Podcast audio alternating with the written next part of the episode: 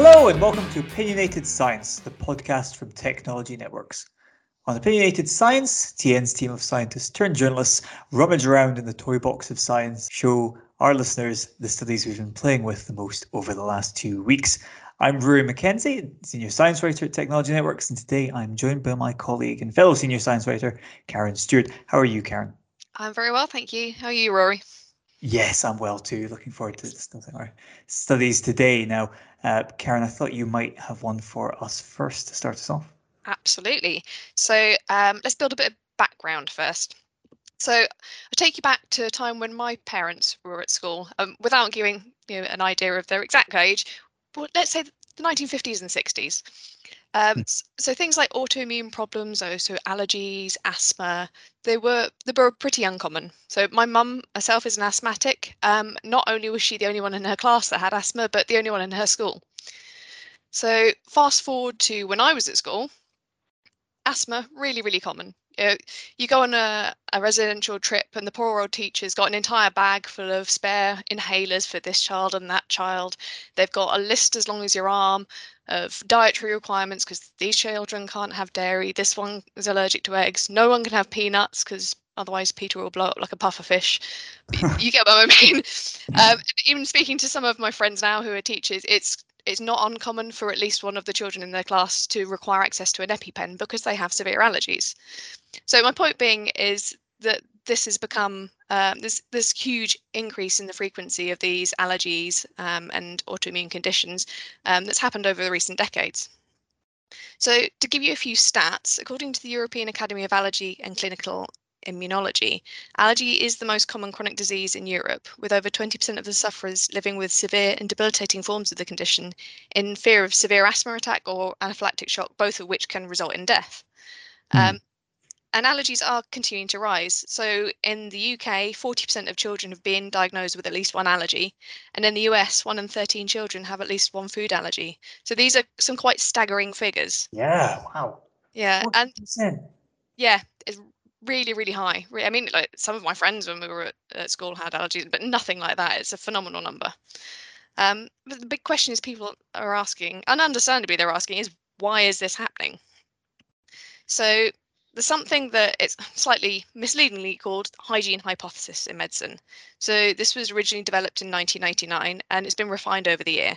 So this states that in early childhood, exposure to particular microorganisms help to protect against these allergies by contributing to, to the immune system development.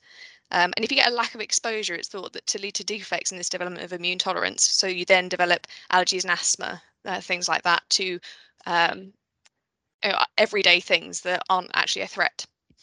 So in these uh, in the earlier versions of this hypothesis, they talked about microbes in general, but this has actually been refined. So we're talking about specific um, species of um, you know, bacteria, viruses, that kind of thing. So it's not a case of we must expose our children to absolutely everything. It's specific things that are you know, are helping to develop this immune tolerance. But here is a point where there's been quite a lot of disagreement within the scientific community, and it's further muddied by a quite a pervasive public view um, that's not necessarily always built on hard evidence that we've become too hygienic in the Western world. So children and toddlers aren't being exposed to these microbes that they need in their early life. Thus, it's leading to these defects in immune tolerance, which manifests as these rocketing allergy levels. Right. So you might say, sound, sounds quite plausible. Uh-huh. But this is where the study that I want to discuss comes in. So this was published in the Journal of Allergy and Clinical Immunology earlier this month by Emeritus Professor of Medical Microbiology Graham Rook from UCL and Professor Sally Bloomfield from the London School of Hygiene and Tropical Medicine. So they've sought to reconcile this apparent conflict between the need for being clean and hygienic to prevent us being exposed from pathogenic organisms. You know, no one wants a dose of food poisoning, for example, or measles or whatever. Um, so you want to get rid of these things that make us ill, but at the same time, you need this exposure to the microbial species that are important for setting up a healthy immune system that responds appropriately rather than these uh, inappropriate allergic responses. So, as I already said, the hygiene hypothesis is widely accepted, um, and they mentioned in the paper that the most uh, important exposures of these beneficial organisms early in life are likely to come from mothers, other family members, and our natural environment. And here I really stress natural environment.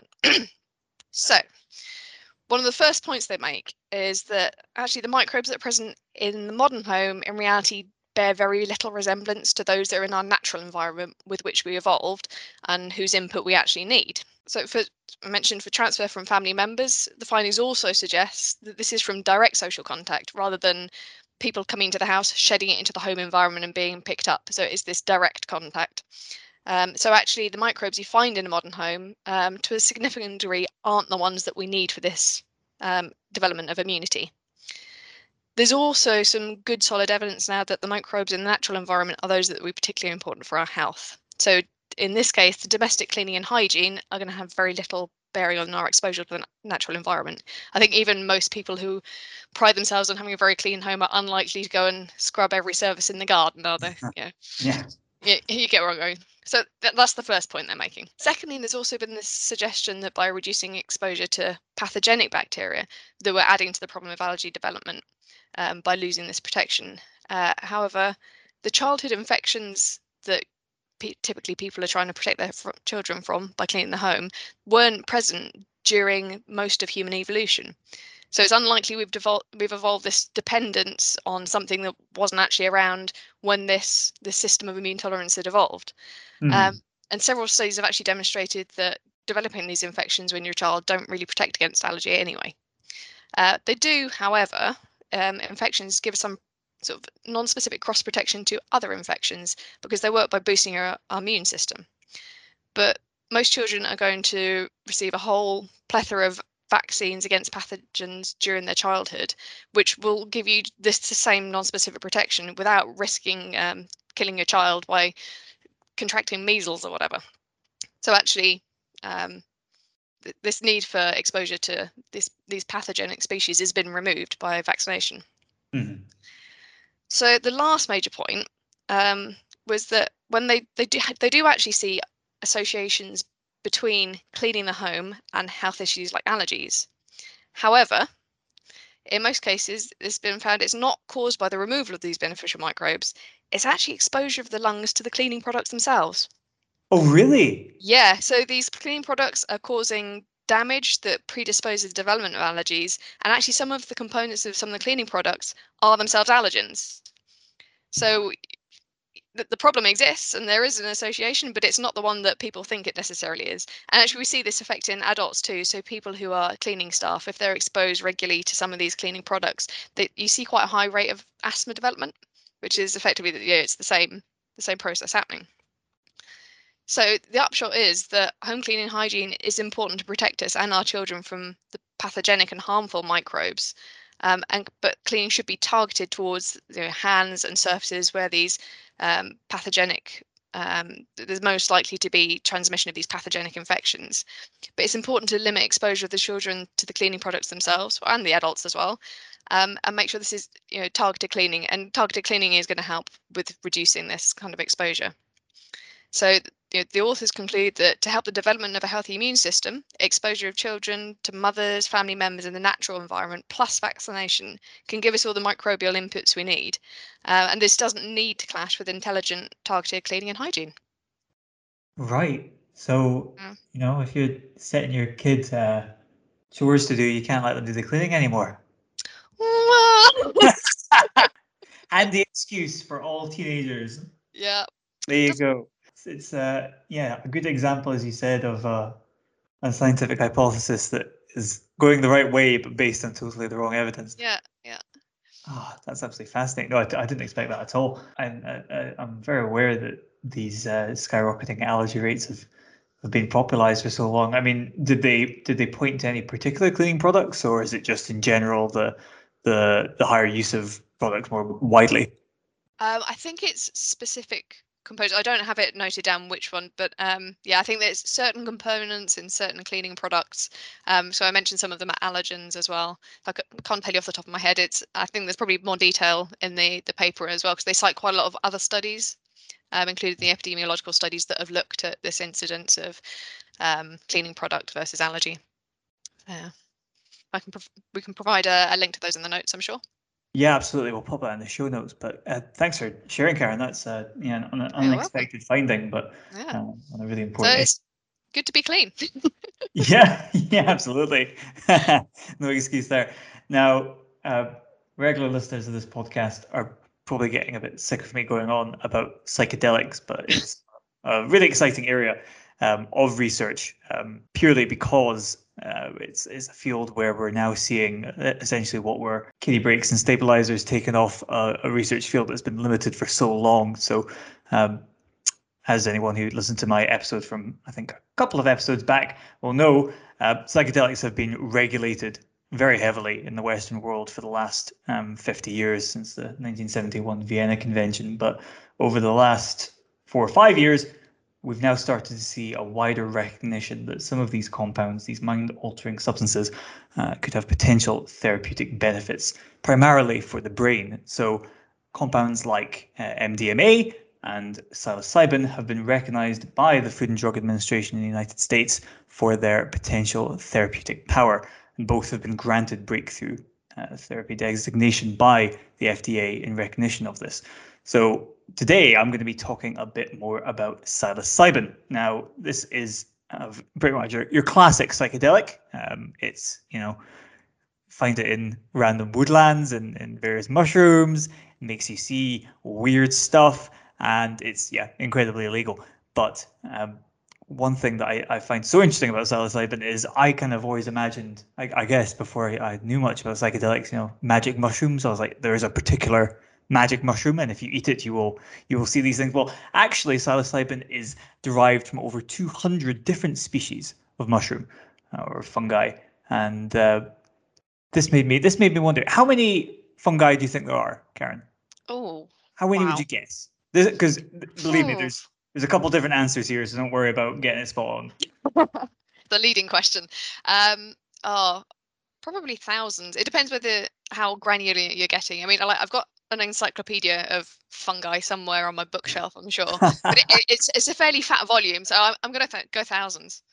Yeah, it, they reckon there's about 14,000 species of mushroom. Oh, wow. Of course, mushroom are just the, the, fruiting bodies of the fungi that stick up above the ground. So uh, if you expand that to wider fungi, which is a whole, of course, kingdom, you get to about two between two and five million species of fungi. So can't help but think there's there's a few more magic mushrooms yet to be discovered. But yeah, um, lots of candidates there.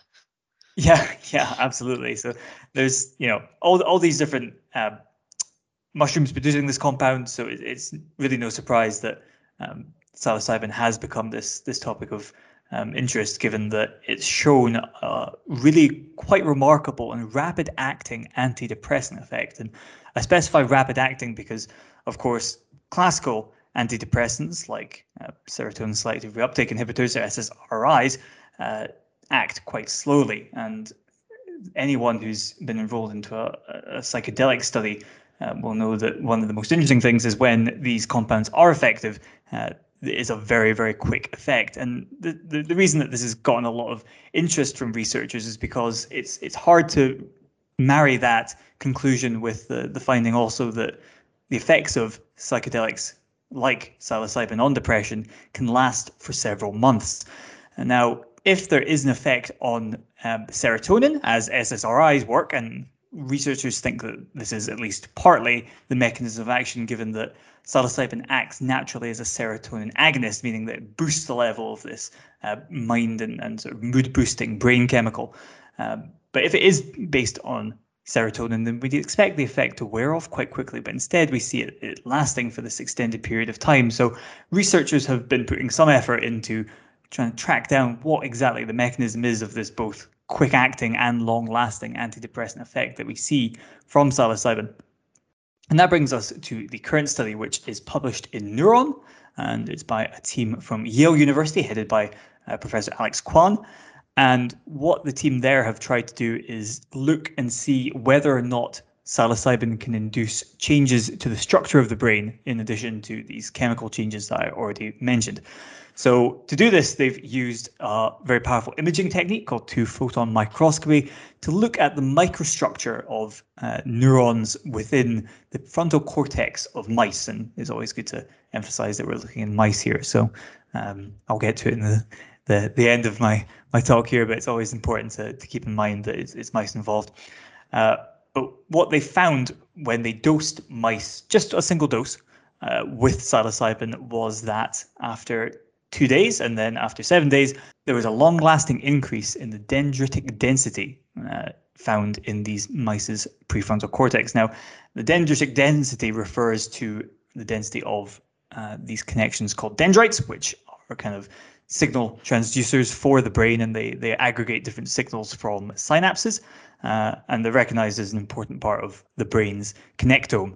Now, this change in the synaptic density, interestingly, roughly represented about a 10% increase in the rate of spine formation. Now, the spines can go in the brain and transient, transiently change quite often, but the team noted, and this is why I think it's such a powerful study, that the changes lasted not only over the seven day period, but they went and revisited these same areas of the brain using the same imaging technique in the same mice 34 days later and found that roughly a third of that increase was preserved. So these changes are, are long lasting. And you know, I think it's important to consider here that a 10% increase and therefore, you know, a third of a 10% increase is not a big increase. It's not um, the the wholesale restructuring of a, a brain region, but it is a change that's, you know, something that's consistently seen.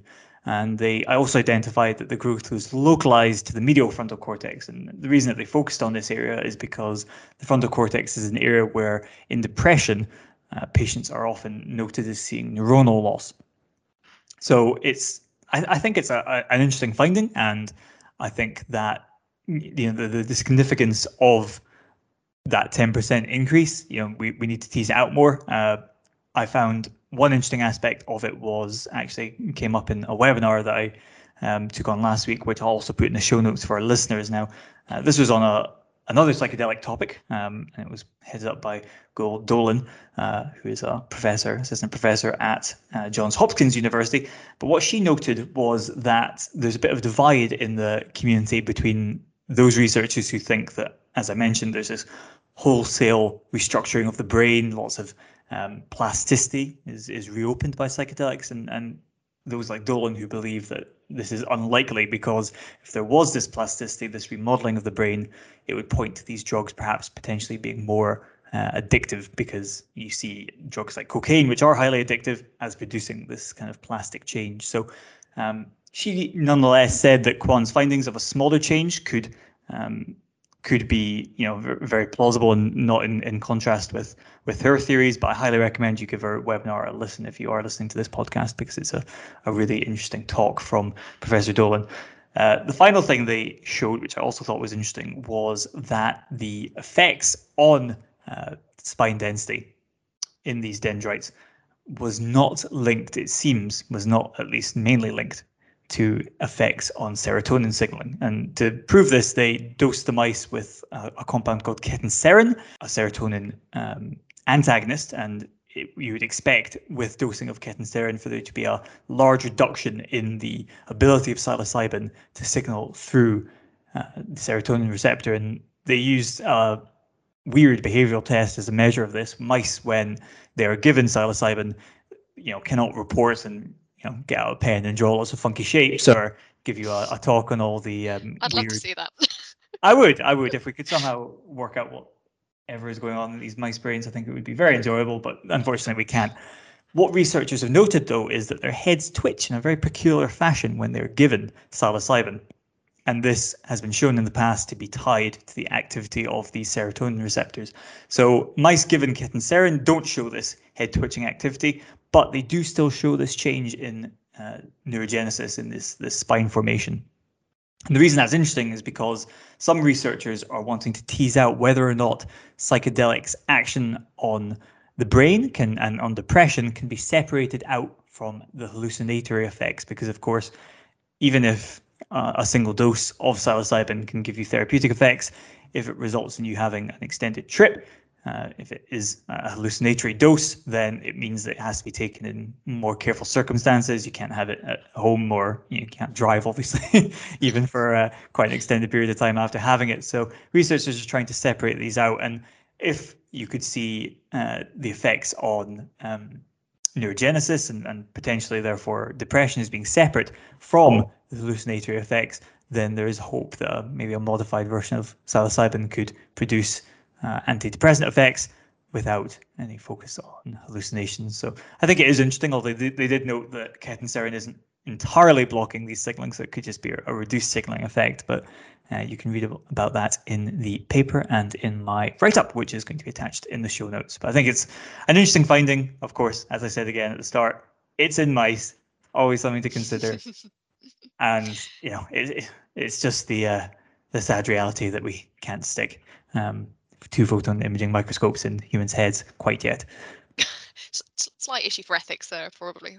I think it's really fascinating stuff. Really fascinating, and also offers um, so many potential doors for people who are suffering with you know, severe depression, and no, it's great work.